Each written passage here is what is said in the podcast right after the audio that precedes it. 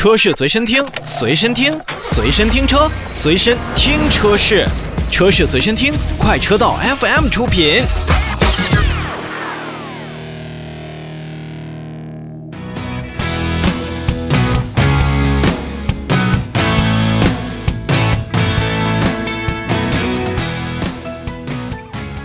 看完了两个大家伙，我们再说说一台小车。这个小车呢是在几万元的区间，您可以购买到的一台新能源车型。是谁呢？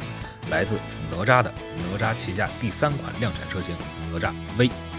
刚才也说了，小型的纯电动 SUV 四款车型，补贴后的售价区间呢是五点九九万到七点五九万元。两个续航版本，NEDC 的续航里程分别是三百零一公里和四百零一公里。那在整体的售价，包括整体的车型来看的话，这台车型确实是一下子杀入了几万元的新能源车型的这么一个阵营。在这个价位区间，我相信会有更多的一些杀伤力。那包括呢，哪吒在之前的一些系列车型所推出的相应的比较细节化的处理，也是会让不少的消费者会更对哪吒 V 这款车型更有期待。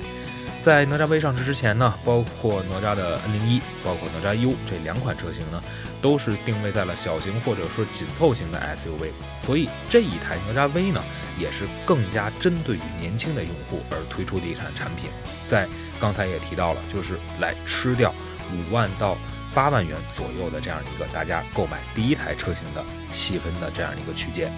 那在整体的设计感官来看呢，确实作为一台 SUV，哪吒 V 呢还是进行了一些细节化的处理，比如说车头和车尾也是都用到了现在哪吒比较惯用的一个元素。而同时在车内呢，一块竖屏的这样一个显示，第一是让咱们的内饰显得更加的极简，第二呢，确实在整个的一块大屏上进行操作，包括娱乐信息、行车信息、行车设置、智能家居互联等等系统都是放在了大屏当中。也会让现在的年轻人觉得比较新鲜和比较实用。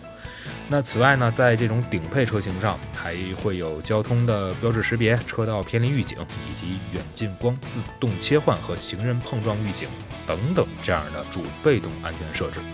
可以说，这一台小车正是诠释了什么叫做“麻雀虽小，但五脏俱全”。